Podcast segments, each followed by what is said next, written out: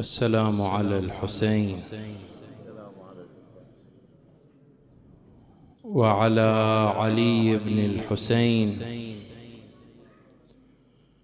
وعلى أولاد الحسين. وعلى أصحاب الحسين. لا حول ولا قوة إلا بالله العلي العظيم.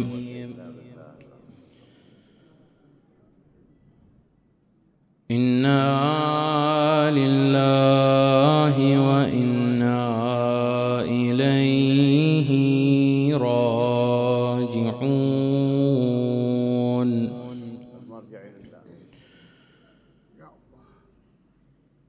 وأفوض أمري إلى الله إن الله بصير بالعباد يا رحمة الله الواسعة ويا باب نجاة الأمة وسراج الظلمة وأبا الأئمة غريب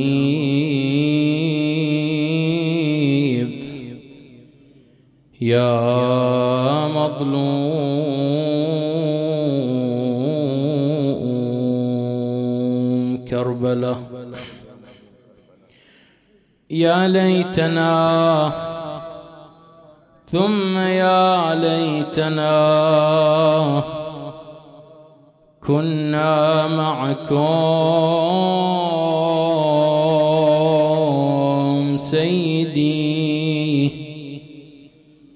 فنفوز والله فوزا عظيما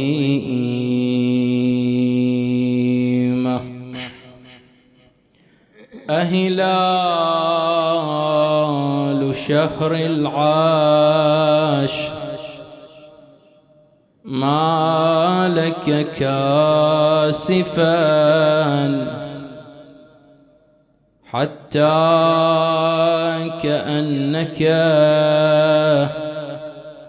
قد لبست حداده. أفهل علمت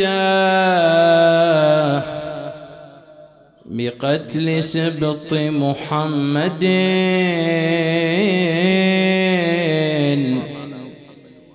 فلبست من حزن عليه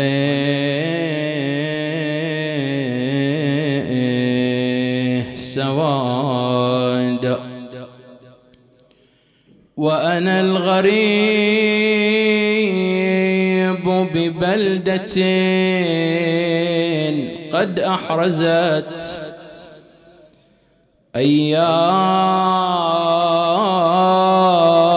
أيام حزن المصطفى.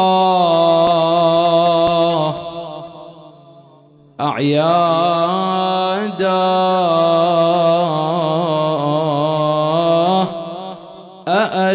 شمل الصبر بعد عصابة. راحوا راحوا. فرحنا المكرمات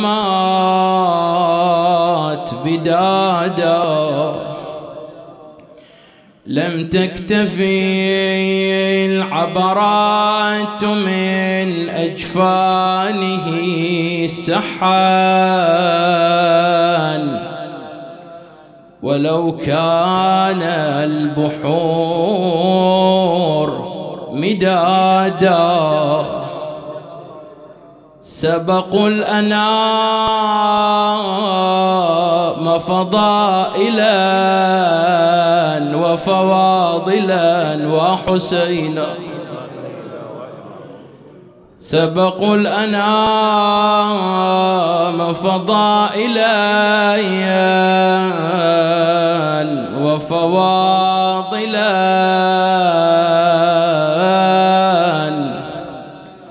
ومآثرا ومفاخرا.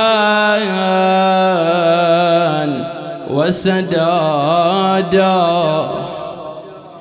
ومراتبا ومناقبا ومساعيا ومعاليا وجلادة وجلادا من كل وترين إن يسول حسامه راح جموع عداتي.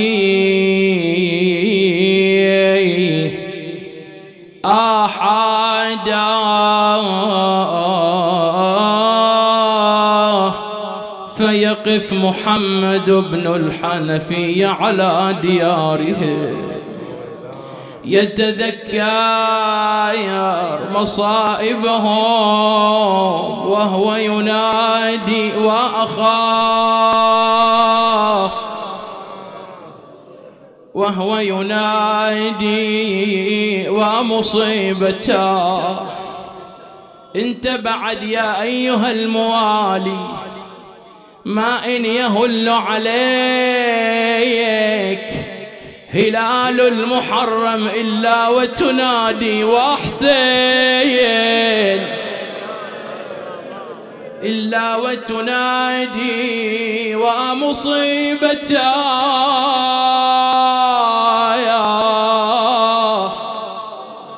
إلا وتنادي وإماما. هلت شهور إحدى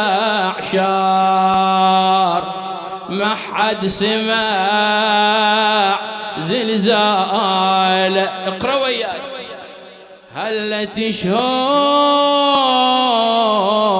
إحدى عشر ما حد سمع هالشهر كل من يصرى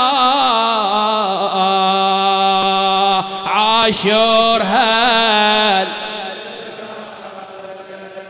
بس ما يهل محرم.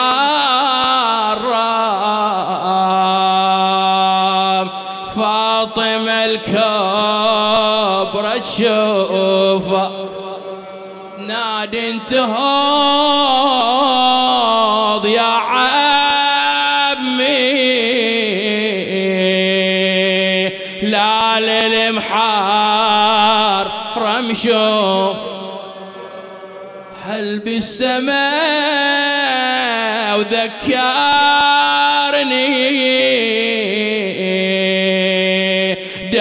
دخلت خوار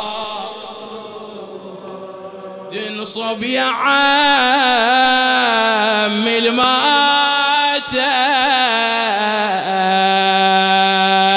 عاشور هل. انت شو تقول يا ملا علي بن فايز قال عاشور هل هلاله وعاشور هل هلت دموع محمد من شاف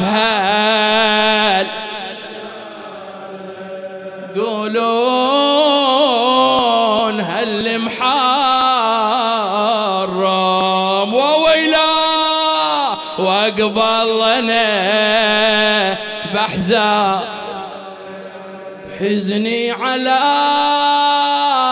سلطان شالوا مشى. قاصد أراضي الغربة وأوحش لنا أوطان. سمعني صوتك.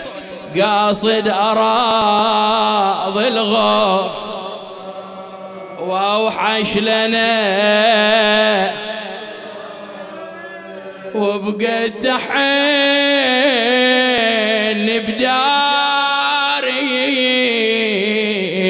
بداري عاشور هل قالوا إليه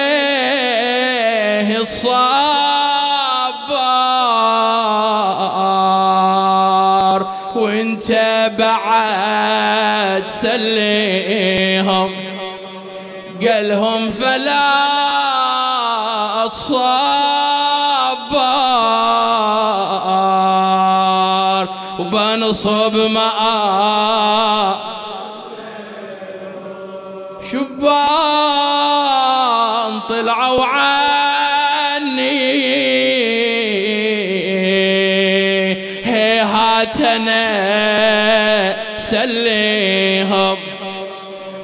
واعظم علي الليلة عاشور هل ما حد تولع بالبكاء بكل البرية. مثل الحزين الواله ابن الحنفية. هلا الهلال وهلتين دموعا جرية. بس ينتحب ويصيح يا وحشة. هالوطان لكن الأمر لله إلا الله بالثبات على ولايته يا الله وسيعلم الذين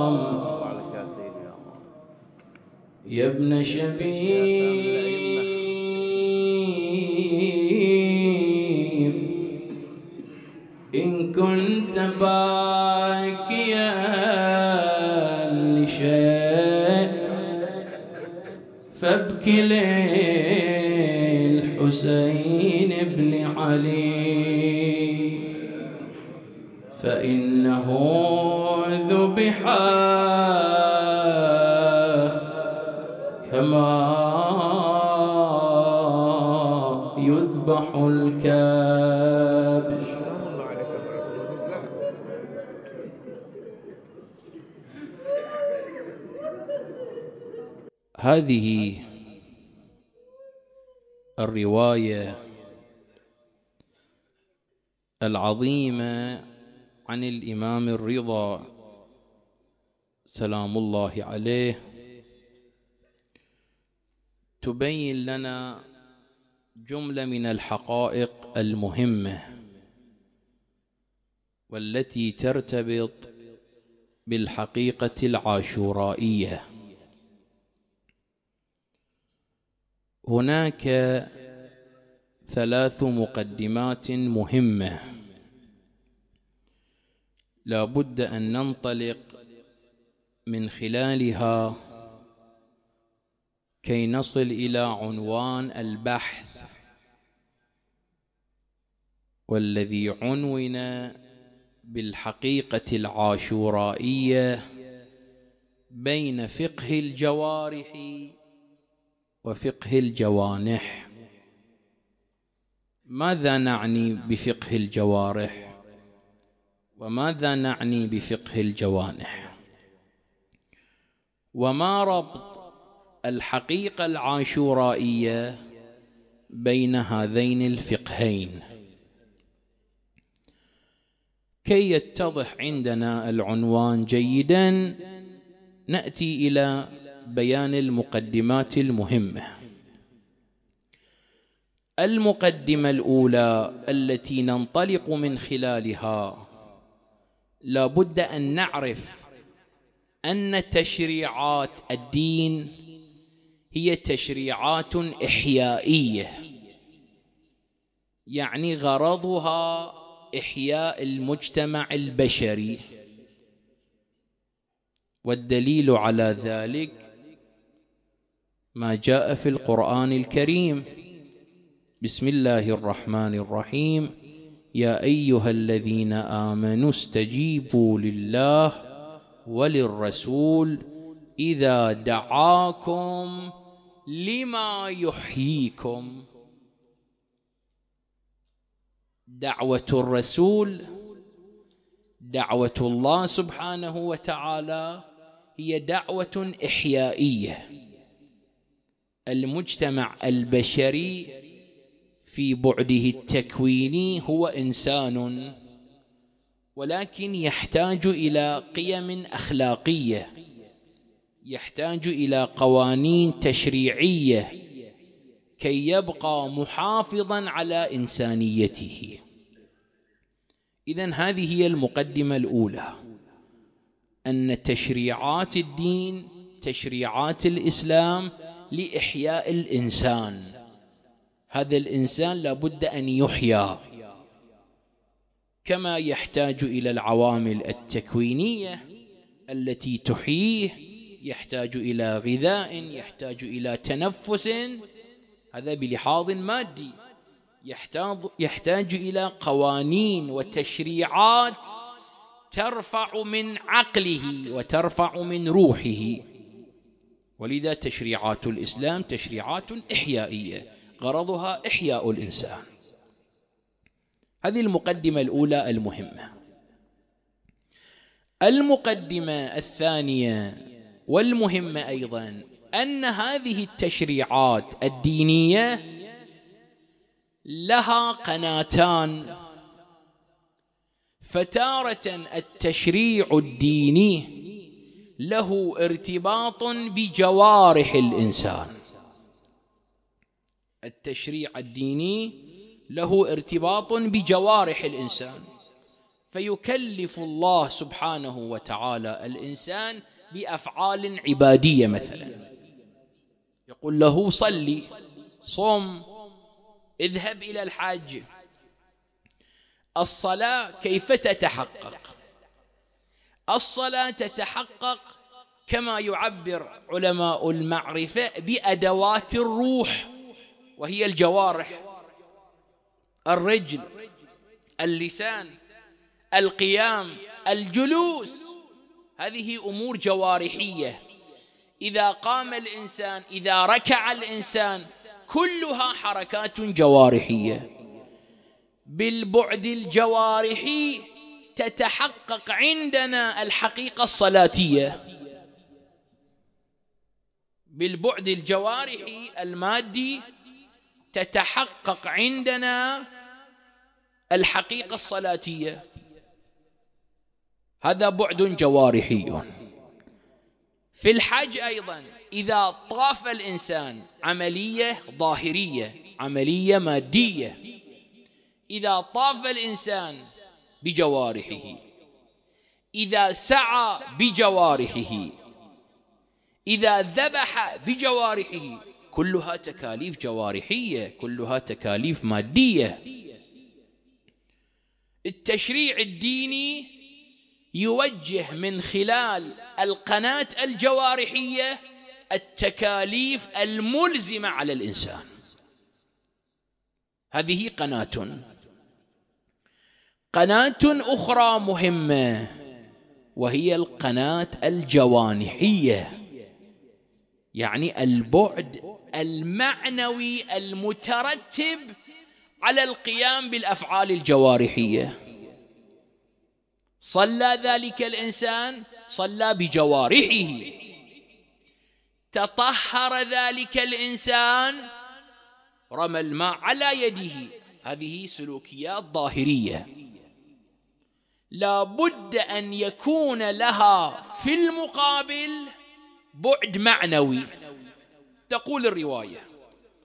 عن أمير المؤمنين سلام الله عليه. من توضأ مثل وضوئه وقال مثل قوله خلق الله تبارك وتعالى من كل قطرة ملكا يقدسه ويسبحه ويكبره فيكتب الله عز وجل ثواب ذلك له إلى يوم القيامة. هذا الأمر يرتبط بالواقع الجوارحي أم هذه حقائق معنوية يسبحه؟ الملائكة تسبح وتقدس وتعطي الثواب. الثواب حقيقة جوانحية. لا يدركها الإنسان بعينه. لا يستطيع أن يفتش عن الثواب. يقول أين الثواب؟ كي ألمس الثواب. نعم ينال الثواب. يحصل على أثر الثواب. ولذا الحقائق الجوارحية بأجمعها من قبيل التكاليف العبادية لها في المقابل خصائص معنوية تنعكس على روح الإنسان. ولذا هذه حقيقة مهمة. ويشير إليها أمير المؤمنين في دعاء كميل فيقول وقو على خدمتك جوارحي. كل العبادات جوارحية. لكن في عرض الجوارح واشدد على العزيمة جوانحي. كهذه الرواية الوضوء حقيقة ظاهرية سواء كان تكليفه الواقعي الوضوء أو التيمم. لكن في قبال ذلك يقول الإمام بكل قطرة يبعث الله ملكا يسبح له ويقدس له. ويكون ثواب ذلك لمن توضأ. حينما نقول ثواب ذلك لمن توضأ يعني هذه حقيقة معنوية. تخرج عن نطاق الجارحة. إذا خرجت عن نطاق الجارحة حينئذ لا حد لها عند الله سبحانه وتعالى. عادة البعد الجوارحي التكاليف فيه محدودة الصلاة الصوم. ولكن حينما نقرأ في ثواب تلك التكاليف الجوارحية يقول مثلا كان له ثواب ألف حجة. هذه نكتة مهمة. مثلا من زار الحسين كذا وكذا كان له ثواب ألف حجة. زيارة واحدة بعد جوارحي محدود لأن عالم المادة عالم محدود. لكن كيف هذه الزيارة التي تؤدى عبر السلوك الجوارحي ثوابها عشرين حجة؟ نقول لأن البعد المعنوي لا يخضع لعالم المادة والمحيط الزماني. يعني كأنما أتى بعشرين حجة الله سبحانه وتعالى يكتب له ذلك الثواب. ولذا لا ينبغي أن نستغرب. كثير من الأعمال الثواب فيها عظيم. تقول عمل بسيط ثوابه عظيم. نعم لأن هذا العمل البسيط في عالم الجوارح محدود. عالم المادة عالم محدود. ولكن إذا وصل الأمر إلى عالم المعنى فذاك يرتبط بكرم الله سبحانه وتعالى. فلا يكون له حدا. ملتفتون لذلك أم لا؟ يقول ليش ثواب بعض الأعمال اليسيرة أمور عظيمة؟ نقول لأن عالم المعنى الذي يتكفل ببيان الثواب لا حد له. هذه المقدمة الثانية. المقدمة الثالثة والمهمة. أن تشريعات الدين لا تخرج عن نطاقين. تارة يكون التشريع الديني تشريع لروح الإنسان كالصلاة. وتارة يكون التشريع الديني غرضه التنظيم لدرء المفاسد الاجتماعية. مثلا حينما نأتي إلى الوصية في الإسلام الوصية ليست واجبة. الوصية لا ربط لها بالروح. هل الوصية كالصلاة؟ الرواية تقول الصلاة معراج المؤمن.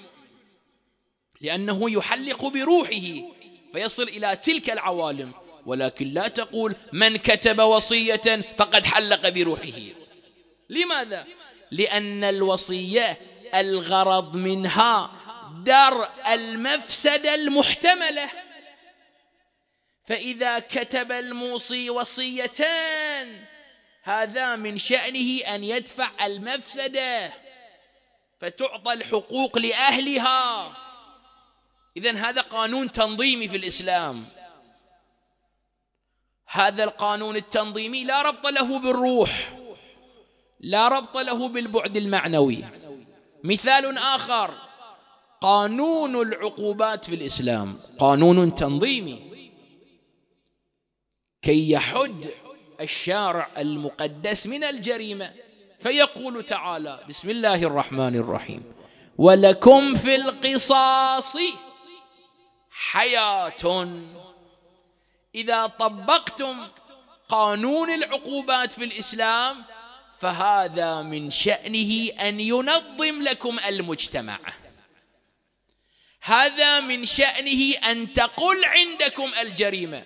تقول يا الله قانون العقوبات في الإسلام له ارتباط بالروح كالصلاة؟ يقول لا هذا قانون تنظيمي.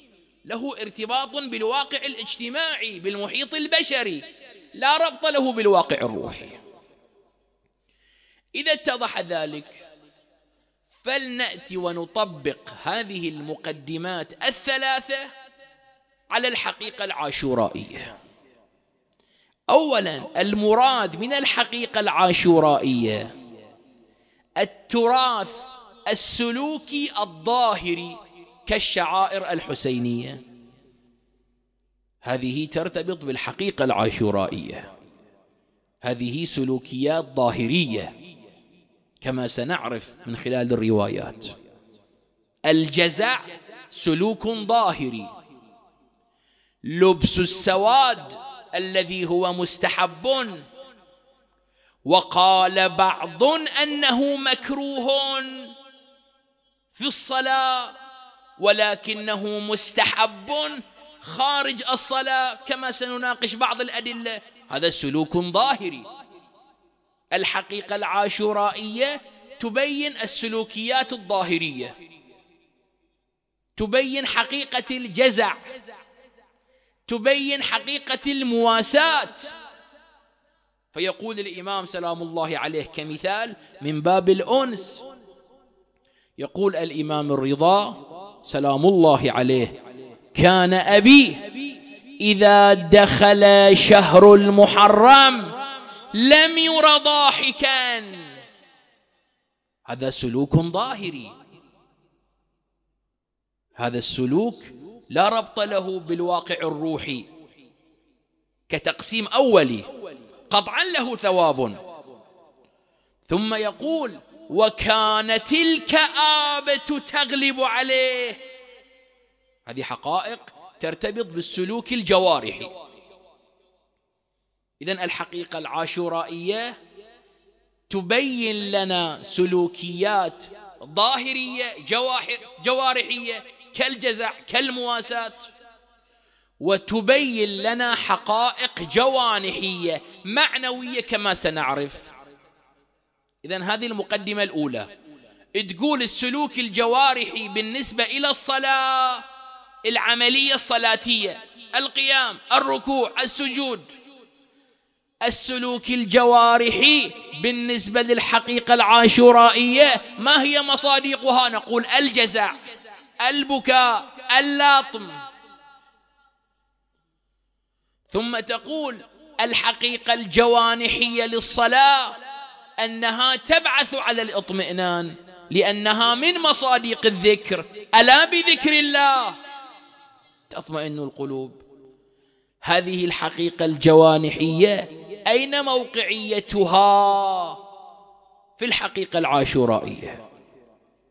موقعيتها من خلال أن نعرف ماذا نعني اولا بالحقيقة الجوانحية. عندنا ثلاثة معاني كما سيأتي.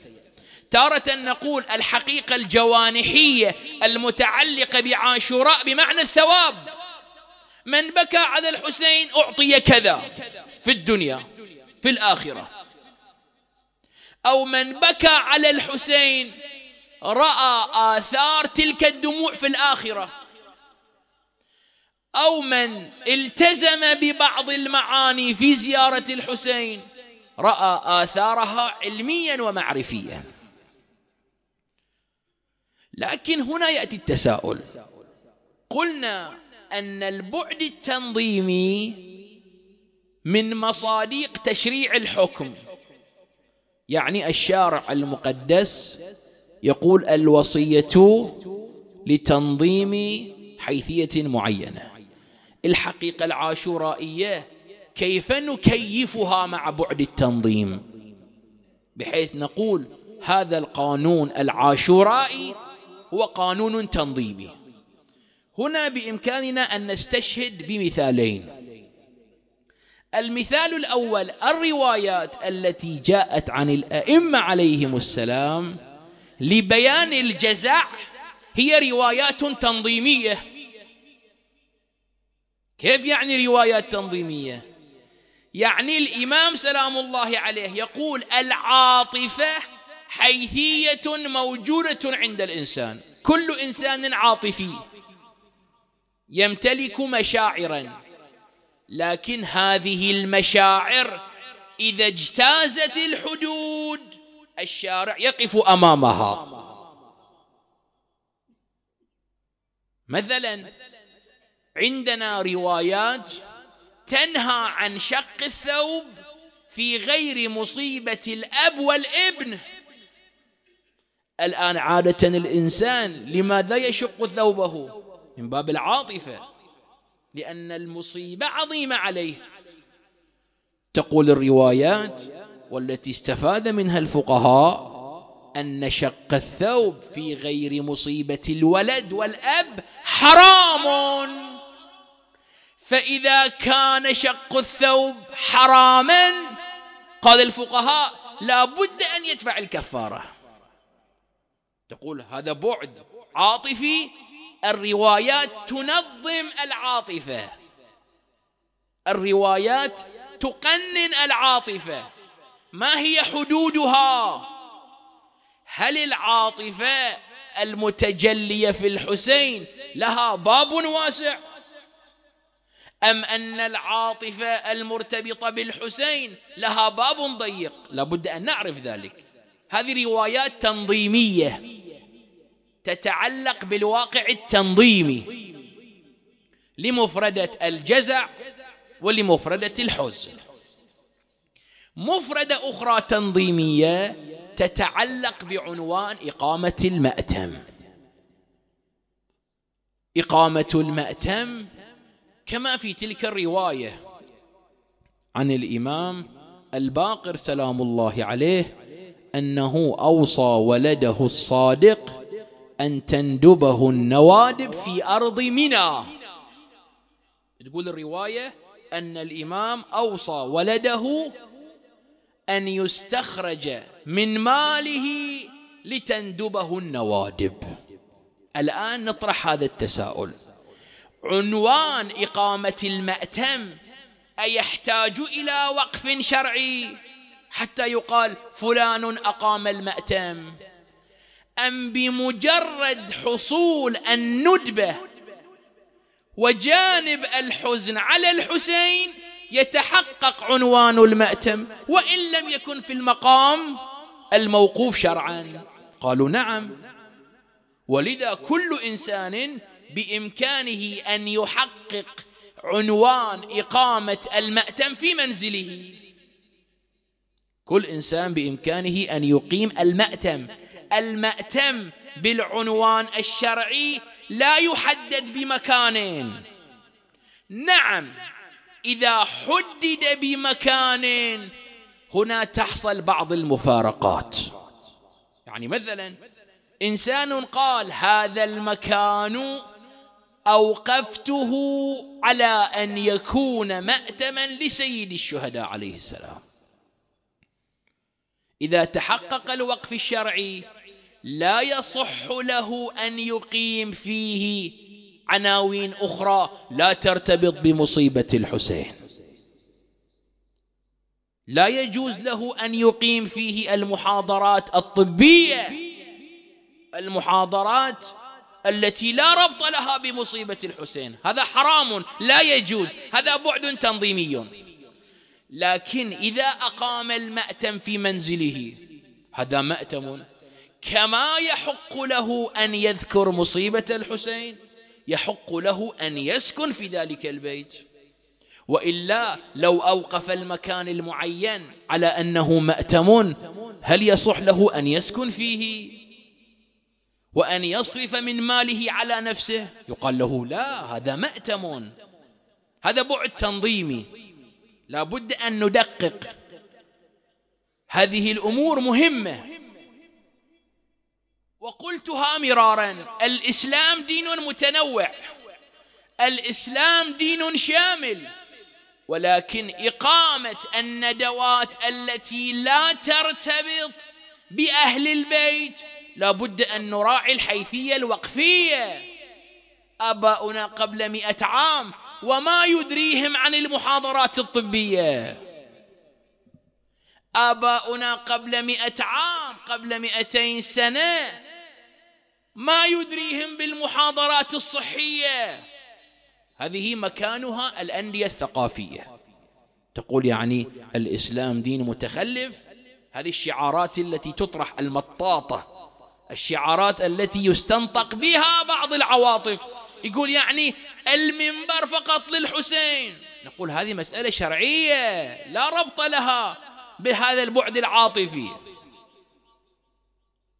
إذا هذا بعد تنظيمي له ارتباط بإقامة المأتم بخلاف عنوان المسجدية. عنوان المسجدية بمجرد صلاتك في البيت لا يصير ذلك المكان مسجدا.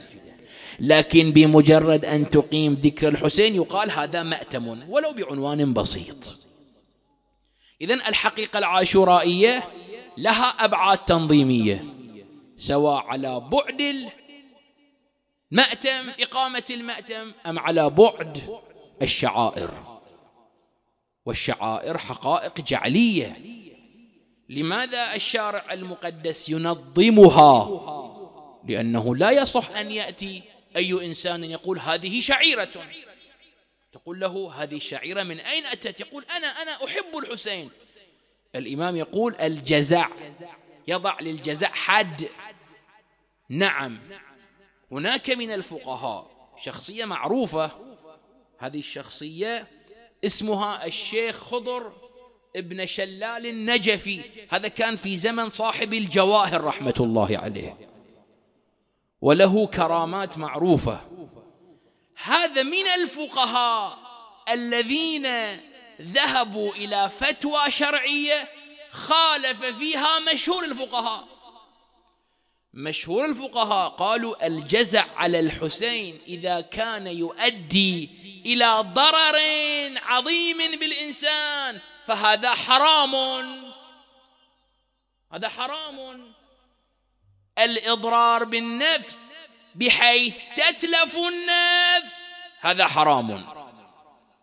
هذا الشيخ خضر بن شلال قال وإن كان يعلم الجازع بأن هذه الشعيرة الكذائية تؤدي إلى إتلاف روحه فلا إشكال في ذلك. هذه فتوى استثنائية. الرجل وإن كان من أوتاد الفقه في زمن صاحب الجواهر معروف ولكن هذا رأي شاذ لا يؤخذ به في قبال المشهور. إذا روايات أهل البيت التي تتحدث عن الأمور السلوكية غرضها التنظيم. السلوكيات العاطفية منشأها القداسة. أشرت إلى هذه النكتة في أبحاث متقدمة. القداسة حقيقة دينية. لا بد أن تخضع لجعل ديني. وإلا لماذا أمر أمير المؤمنين سلام الله عليه في معركة الجمل؟ بعد عقر الناقة أمرهم أن يحرقوها. ثم تلا تلك الآية. وانظر إلى إلهك الذي ظلت عليه عاكفا. لنحرقنه. ثم لننسفنه في اليم نسفا. شبه ذلك الحيوان بعجل السامري. عجل السامري كناية تقديسية. قدسوا ذلك العجل. الإمام يقول هذه الناقة إن تركت قدست. فأمرهم بعقرها. وأمرهم بإحراقها. ثم تلا تلك الآية. وظيفة الإمام أن ينظم السلوك العاطفي. العاطفة صادقة من حيث المبدأ ولكن لا بد أن تنطلق من جعل شرعي. إذا اتضح ذلك إذا الحقيقة العاشورائية فيها بعد جوارحي وهي السلوكيات كما سنعرف تفصيلا. وفيها بعد جوانحي عاطفي. كثير من الأمور عاطفية. البكاء حقيقة عاطفية ولكنها عبر الجوارح. والحقيقة العاشورائية الأهم من كل ذلك تخضع لقيم جوانحية روحية جبارة جدا. ولذا لا يصح أن نحصر الحسين في الجانب الجوارحي فقط. نعم الجانب الجوارحي مهم.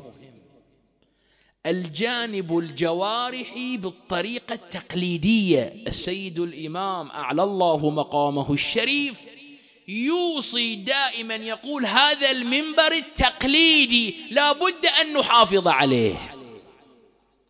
المنبر التقليدي يعني أن يأتي خطيب واعظ يلقي كلمة وعظا إرشادا ثم يختم بالحسين عليه السلام. هذه الحقيقة التقليدية يقول السيد الإمام هي التي حفظت الإسلام. مو الفلسفة حفظت الإسلام. ولا العرفان حفظ الإسلام. ولا هذه المحاضرات العادية التي لا ربط لها بالحسين. حفظت الإسلام. المنبر التقليدي منبر الآباء. أصلا المنبر أساسا وضع للنعي. المنبر منذ زمن المعصوم لم يكن منبرا وعظيا وارشاديا.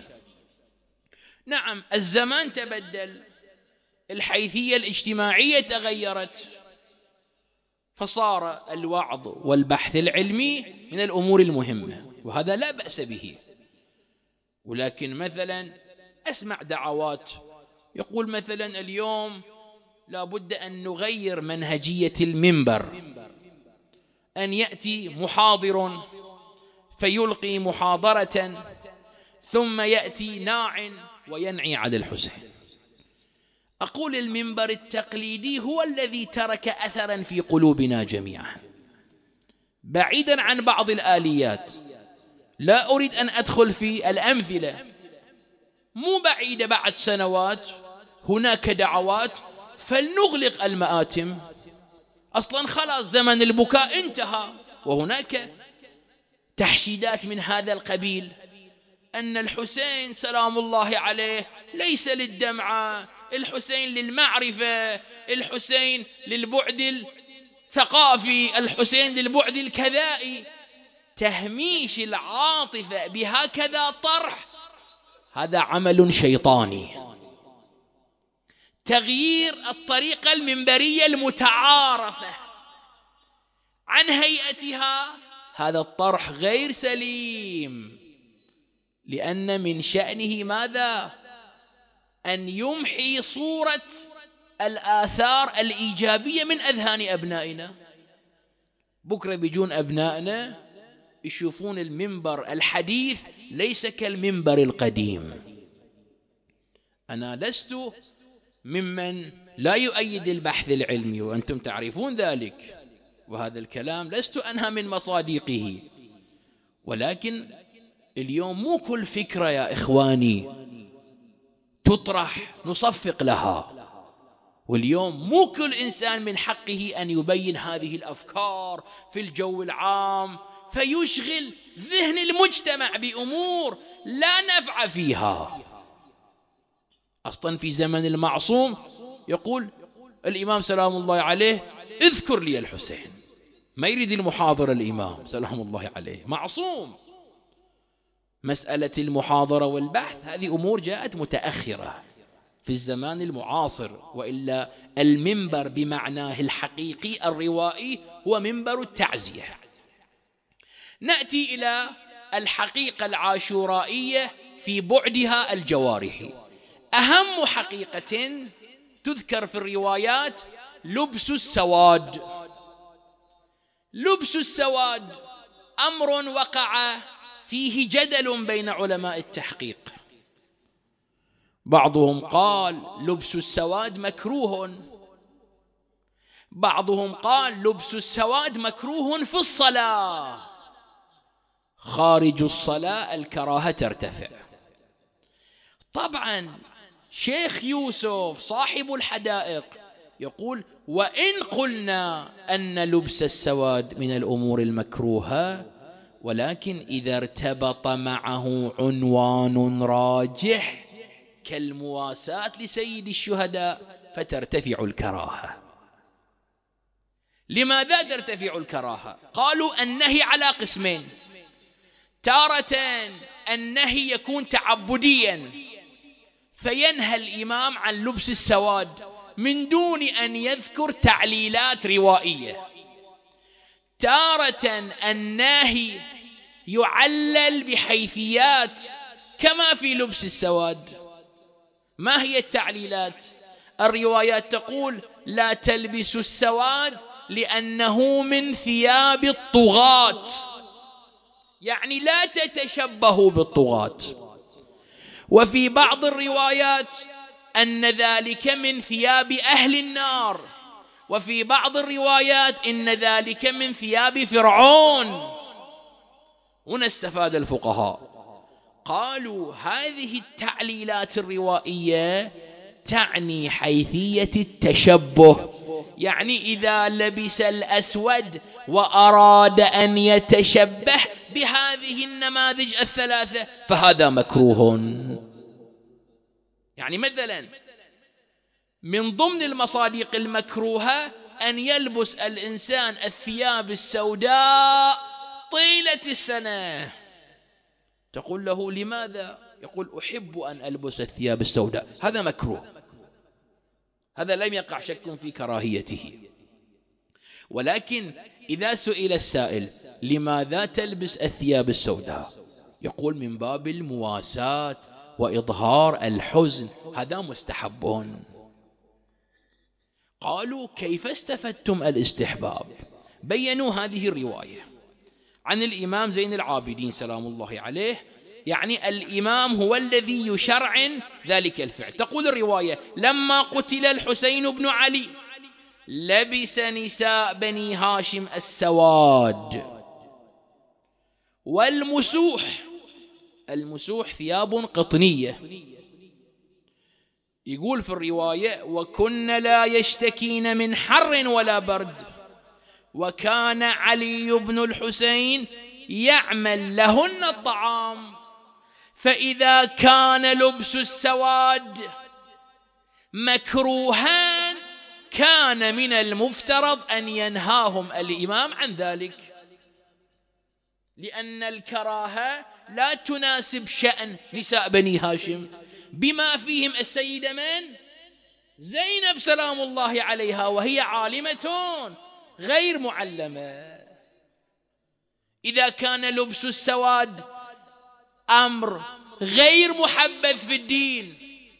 إذا كان لبس السواد غير مشروع لماذا سكت الإمام زين العابدين عن ذلك؟ الآن هناك بحث عندهم. قالوا سكوت الإمام أقصى ما يدل عليه يدل على المشروعية. ولكن المشروعية كما تجتمع مع الأمر المستحب تجتمع مع الأمر المكروه. هذا نجيب عليه في ليلة اللقاء المفتوح. هذه الإشكالية جيدة. واحد يعترض يقول الإمام سكت عنهم لأنهم لم يرتكبوا الحرام. ولكن عدم ارتكاب الحرام لا يعني أن لبس السواد مستحب هذا نجيب عنه متى؟ لاحقا في اللقاء المفتوح. ولكن كيفما كان هذه واحدة من الروايات التي استدل بها الفقهاء على أن لبس السواد راجح ومستحب. روايات كثيرة من ضمنها أن الإمام الحسن سلام الله عليه بعد قتل أمير المؤمنين خرج إلى الناس وكان قد لبس الثياب السوداء كما يقول المدائني. اذا كأنما هذه سيرة قديما أن اللبس المتعلق بالسواد مظهر من مظاهر الحزن. وهذه حقيقة مهمة لا بد أن نقف عندها. اليوم لا بد للجميع أن يلبس الثياب السوداء حزنا على الحسين سلام الله عليه.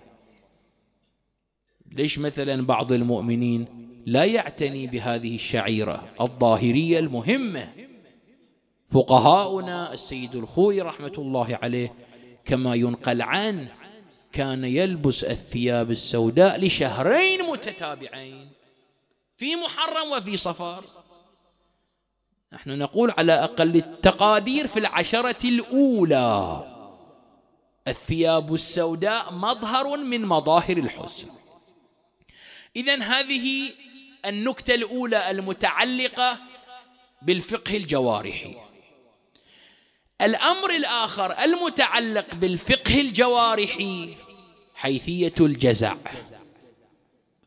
هل هناك فرق بين الجزع والمواساة؟ نعم. الجزع عادة يظهر عبر سلوك ناطق كالبكاء مثلا. الذي يبكي هذا جازع. الجزع في اللغة ضد الصبر. من يبكي فهو جازع. من يلطم فهو جازع. لأن هذا السلوك سلوك ناطق سلوك عملي. بينما المواساة المواساة قد لا تكون من مصادق السلوك الناطق. مثلا كلام الإمام سلام الله عليه وكانت الكآبة تغلب عليه. الإنسان المكتئب لمصيبة الحسين لا يقال عنه بأنه جازع يقال عنه بأنه يواسي الزهراء يعني يشترك معها في الحزن. أعمق لكم هذا المعنى. العباس سلام الله عليه وصل إلى المشرعة. شرب الماء؟ لم يشرب الماء. ماذا عبروا عنه في الزيارة الأئمة؟ فنعم الأخ المواسي. ما قال الإمام؟ فنعم الأخ الجازع. لأن عدم شرب الماء لا يصير الإنسان جازعا وإنما حالة نفسية في القلب. إذا المواساة سلوك صامت كلبس السواد. لبس السواد ليس من مصادق الجزع لبس السواد من مصادق المواساة والمواساة أمر مستحب في الروايات ولكن حينما نأتي إلى رواية الإمام الرضا نجد أن الإمام الكاظم كما أنه طبق المواساة طبق الجزع التفتوا ماذا تقول الرواية؟ تقول هكذا كان أبي صلوات الله عليه إذا دخل شهر المحرم لا يرى ضاحكا. هذه مواساة.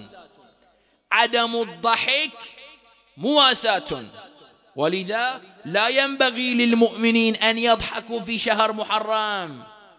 هذا الضحك ليس حرام ولكن من الاستخفاف الإنسان إذا مات أبوه أتراه ضاحكا. لا يضحك. فكيف بمصيبة الحسين؟ سلام الله عليه. هذه مسألة المزاح ما بين الإخوان. لا بد أن تنتهي في عشرة محرم. ثم يقول سلام الله عليه وكانت الكآبة تغلب عليه.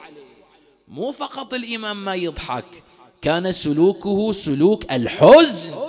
سلوك الكآبة كأنما شيء فقده الإمام.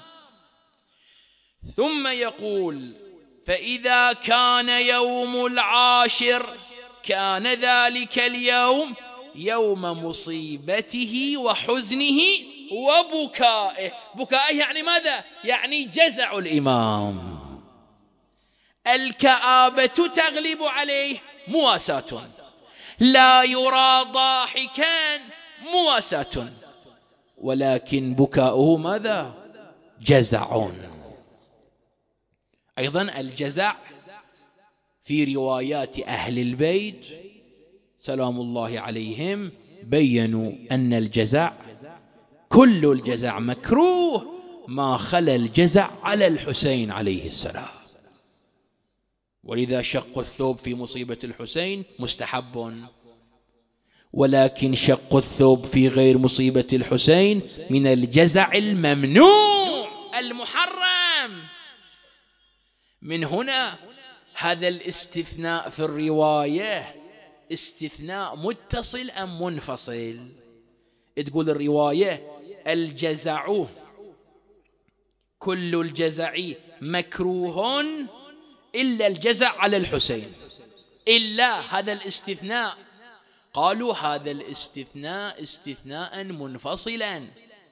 ما هو الفرق بين الاستثناء المتصل والمنفصل؟ الاستثناء المتصل يعني المستثنى من جنس المستثنى منه. تقول جاء القوم إلا سيدهم. سيدهم إنسان والقوم أيضا من الحقائق الإنسانية. هذا استثناء متصل. إذا قلت جاء القوم إلا حمارهم هذا استثناء منفصل. لأن الحمار لا ربط له بالحقيقة الإنسانية. الآن الإمام ماذا يقول في الرواية؟ يقول كل الجزع والبكاء مكروه سوى الجزع على الحسين. قالوا هذا الاستثناء استثناء منفصل لأن الجزع المكروه هو الذي يناقض الصبر. هو الذي يناقض القضاء والقدر. اللهم فاجعل نفسي مطمئنه بقدرك راضيه بقضائك. هذه في زيارة أمير المؤمنين سلام الله عليه. الجزع على الإنسان العادي هذا مكروه. هذا يخالف الصبر والتوكل على الله. لكن الجزع على الحسين موافق للتوكل على الله سبحانه وتعالى. لأن الجزع على الحسين اولا هناك أمر به وثانيا هو لإظهار جرائم قتلت الحسين سلام الله عليه. اذا هذا البعد الجوارحي المرتبط بالحقيقة العاشورائية. نختم بالبعد الجوانحي. البعد الجوانحي له ثلاثة معاني. إذا طولت خبروني. طولنا لو ما طولنا. صلوا على محمد وآل محمد.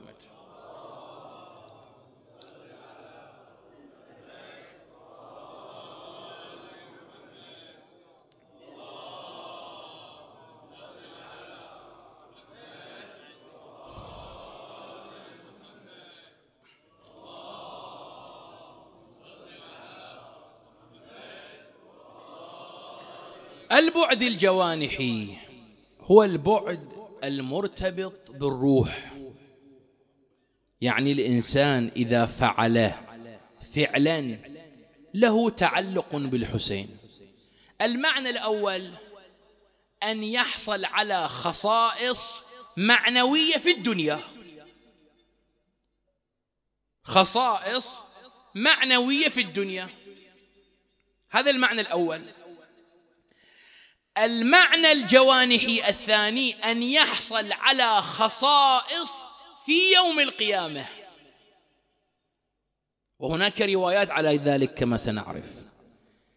المعنى الثالث للحقيقة الجوانحية لا ترتبط بالثواب ولا ترتبط بالأجر بل ترتبط بالقيم المعرفية للحسين.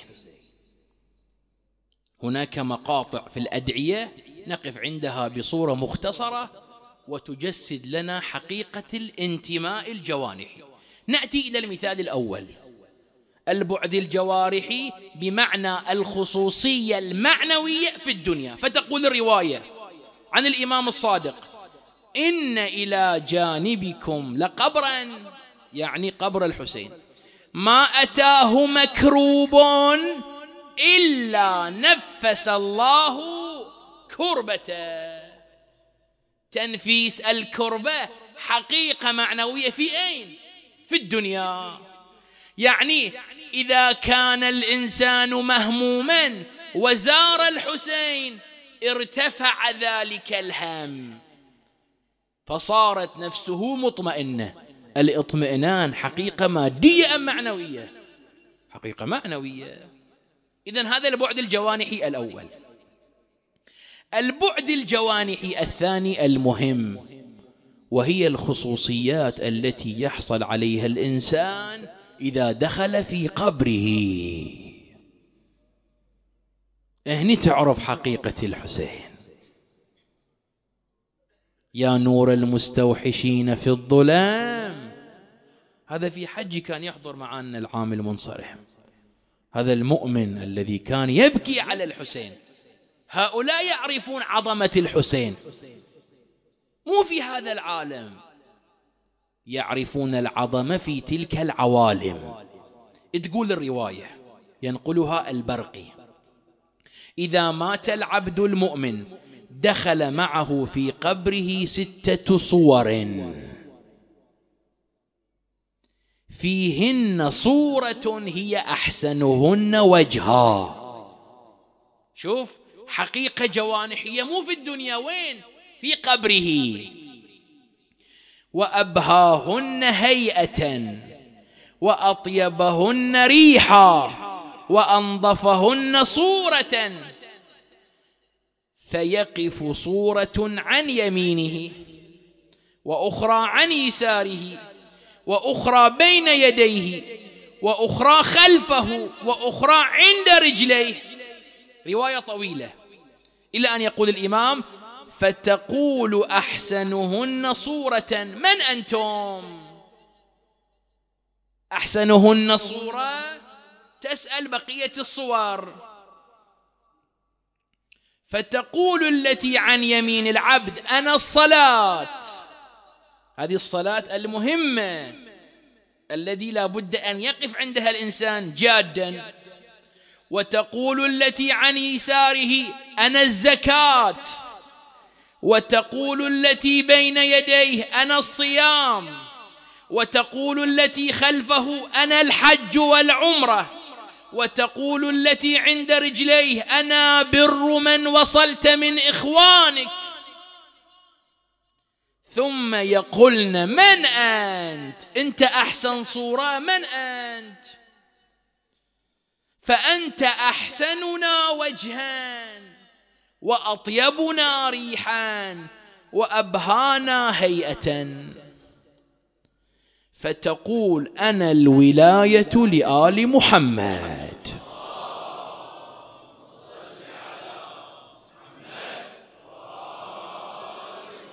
أنا الولاية لآل محمد. ما ربطها بالحقيقة العاشورائية؟ ربطها هي عين الربط لأن إقامة ذكر الحسين من مصادق التولي لأهل البيت عليهم السلام. اللهم أدخلني في كل خير. أدخلت فيه محمدا وآل محمد كل خير. أئمتنا كانوا يقيمون ذكر الحسين. هذا عين الولاية. تقرأ في زيارة عاشوراء اللهم ثبت لي قدم صدق عندك مع الحسين. لأنك تتولى الحسين تقول ثبت لي قدم صدق. لأنك توالي الحسين تقول اللهم اجعلني عندك وجيها بالحسين. إذا في يوم القيامة تأتي الولاية. يأتي البكاء على الحسين. وإن لم تصرح الرواية. الرواية وإن لم تصرح. لكن كلمة أن الولاية لأهل البيت هذا عنوان عام. يشمل محبة أمير المؤمنين يشمل البكاء على الحسين يشمل كل عنوان يرتبط بأهل البيت سلام الله عليهم. هذا المعنى الثاني المعنى الثالث والأخير الحقائق الجوانحية التي لا بد أن تنعكس في سلوك الإنسان.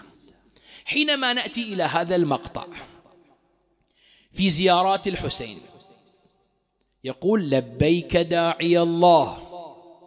إن كان لم يجبك بدني عند استغاثتك ولساني عند استنصارك فقد أجابك قلبي وسمعي وبصري. هذه حقيقة جوانحية. كيف تقول للحسين لبيك يا حسين؟ لأن الحسين هو الداعي إلى الله. فمن يلبي الحسين يلبي من؟ يلبي الله سبحانه وتعالى. تلبية الحسين تلبية لله سبحانه وتعالى. هنا يأتي التساؤل. لماذا استحق الحسين التلبية في هذه الزيارة؟ لأن الحسين لبى بدمه وبروحه وبكل ما يملك عبر محطة الشهادة في سبيل الله. ولذا استحق الحسين التلبية. تقول وين البعد الجوانحي؟ أنت أيها المؤمن الآن. لو جاءك الحسين سلام الله عليه. أو إمام زماننا الإمام المهدي عجل الله تعالى فرجه الشريف. لأن المقطع في التكملة يشير إشارة مهمة. إن كان لم يجبك بدني عند استغاثتك. لم يجبك بدني لا بقصدي لم أكن مخلوقا يا أبا عبد الله حينما طلبت مني النصرة. صحيح أم لا؟ هذا أمر ليس باختياري. ولكن إذا ظهر الإمام المهدي عجل الله تعالى فرجه قال يا فلان أريد منك نصرة يا فلان أريد منك موقفا. هنا يأتي دور الامتحان الحقيقي. هل نقول فقد أجابك قلبي وسمعي وبصري؟ هذا المعنى الجوانحي الحقيقي. نحن نحب الحسين نبكي على الحسين نلطم على صدورنا. ولكن في زيارة عاشوراء نقرأ وأن يرزقني طلب ثاري. يجعل الإمام ثأر الحسين ثأرنا نحن المؤمنون لأننا من الحسين سلام الله عليه.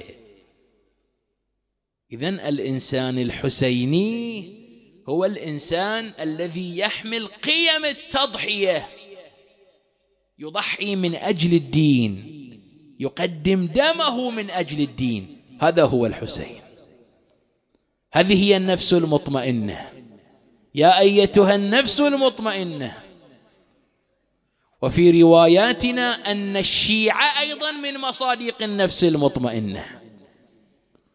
هذه الاستحقاقات لمصيبة الحسين. لماذا؟ لأن الحسين أعطى كل ما يملك من أجل الدين. في يوم ألقى للمهالك نفسه كيما تكون وقاية للدين. يلقي الحسين نفسه في أعظم مهلكة وهي الروح. ولذا مصيبة الحسين من المحاور في يوم القيامة. يوم القيامة يوم الحساب يوم الجنة. يقول فرات بن إبراهيم الكوفي في تفسيره أن الخطاب يقول غضوا أبصاركم! كي تمر فاطمة بأبي وأمي. تقول الرواية هذا تعبير روائي. وإذا بها ترى الحسن قائما وترى الحسين نائما بلا رأس. الحسين ما عنده رأس ترى حتى في يوم القيامة. يلا هذه أول ليلة وهذه دموعك. هذه أول ليلة وهذه النتيجة. فتسأل ولدها الحسن ولدي حسن من هذا؟ معقول الزهرة ما تعرف ابنها؟ قال أما هذا أخي الحسين. هذا المقتول في أرض كربلاء. هذا اللي داست الخيل على صدره. من هالذي مقطوع راسه يا ضي العين. بس ما نظرت انفطار قلبي وصار نصين. من هالذي شوفت أحواله تشعب الروح. جسمه مبضع يا عزيزي وكله جروح. بس عاينت لسال يا ابن الدمع مسفوح. وأحسن خبرني هل مقطع يا نور العين من وين؟ أجابها الإمام الحسن صاح الحسن وتفجرت عينه بالدموع. تحسار وطوح ون بقلب موجوع. هذا عضيد حسين من الراس مقطوع. ابنك يا زهرة جاي لا راس ولا يدين. اسمع اسمع. هذا الذي ذبحوا على صدرة فطيمة وحسين. هذا الذي ذبحوا على صدرة فطيمة. ذبحوا وأولاده وإخوته. وسلبة وحريمة.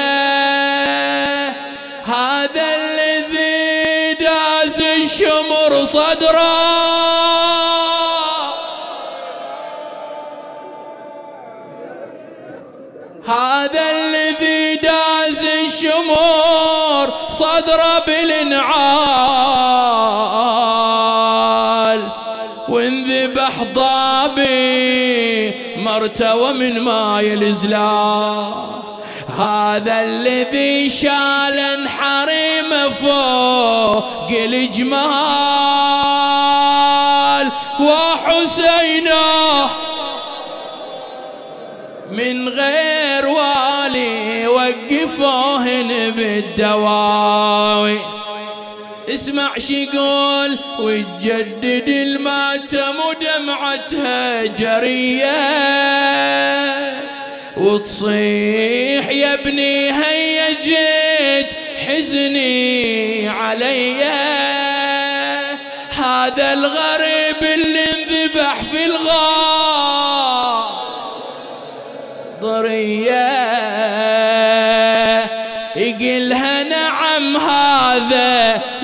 ظهر عزيزك حسين صح ونادي وحسينا.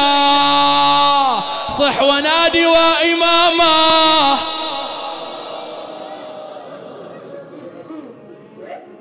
تلتفت الزهراء إلى ولدها. اسمع شي تقول تلك الأم الحنونة.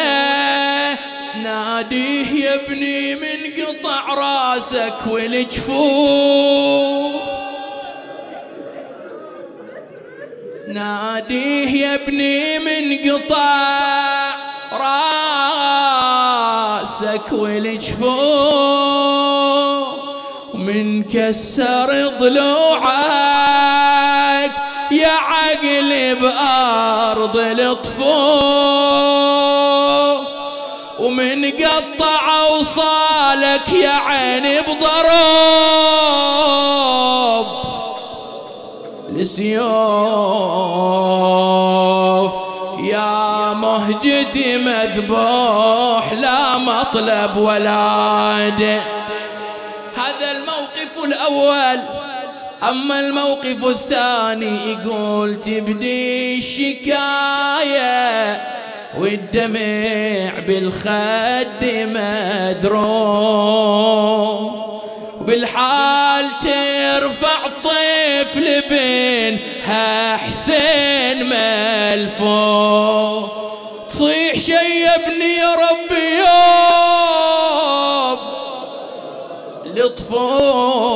لطفوه سوى الطفل من ذنب حتى يذبحون اقرأ وياي سوى الطفل من مهجة عزيزي يا حكيم بسهم مذبوح وما الرباب تعاينه ودموعها تفور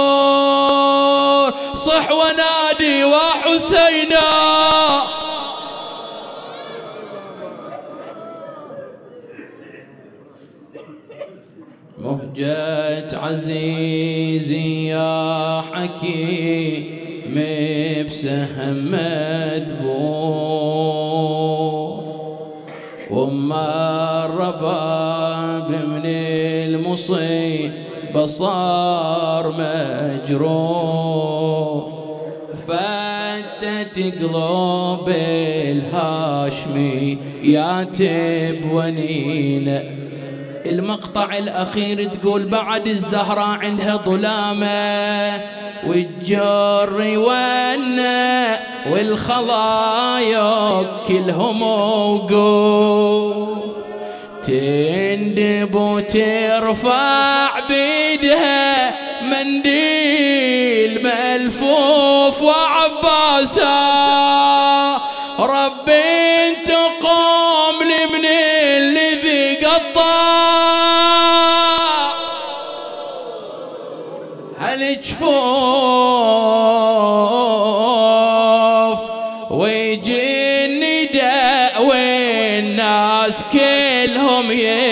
يسمعونه ويجي النداء والناس. صح ونادي حسين حسين حسين.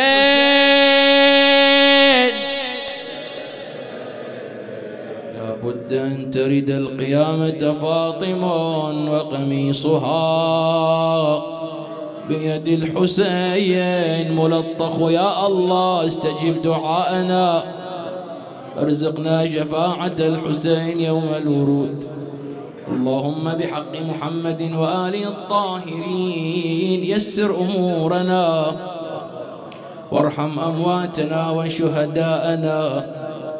اللهم ومن أرادنا بسوء فأرد ومن كادنا فكد. اللهم اجعل هذا البلد آمنا إلى أرواح المؤمنين والمؤمنات علماءنا فقهاءنا شهداءنا خدمة الحسين. نهدي لهم جميعا ثواب الفاتحة مع الصلوات.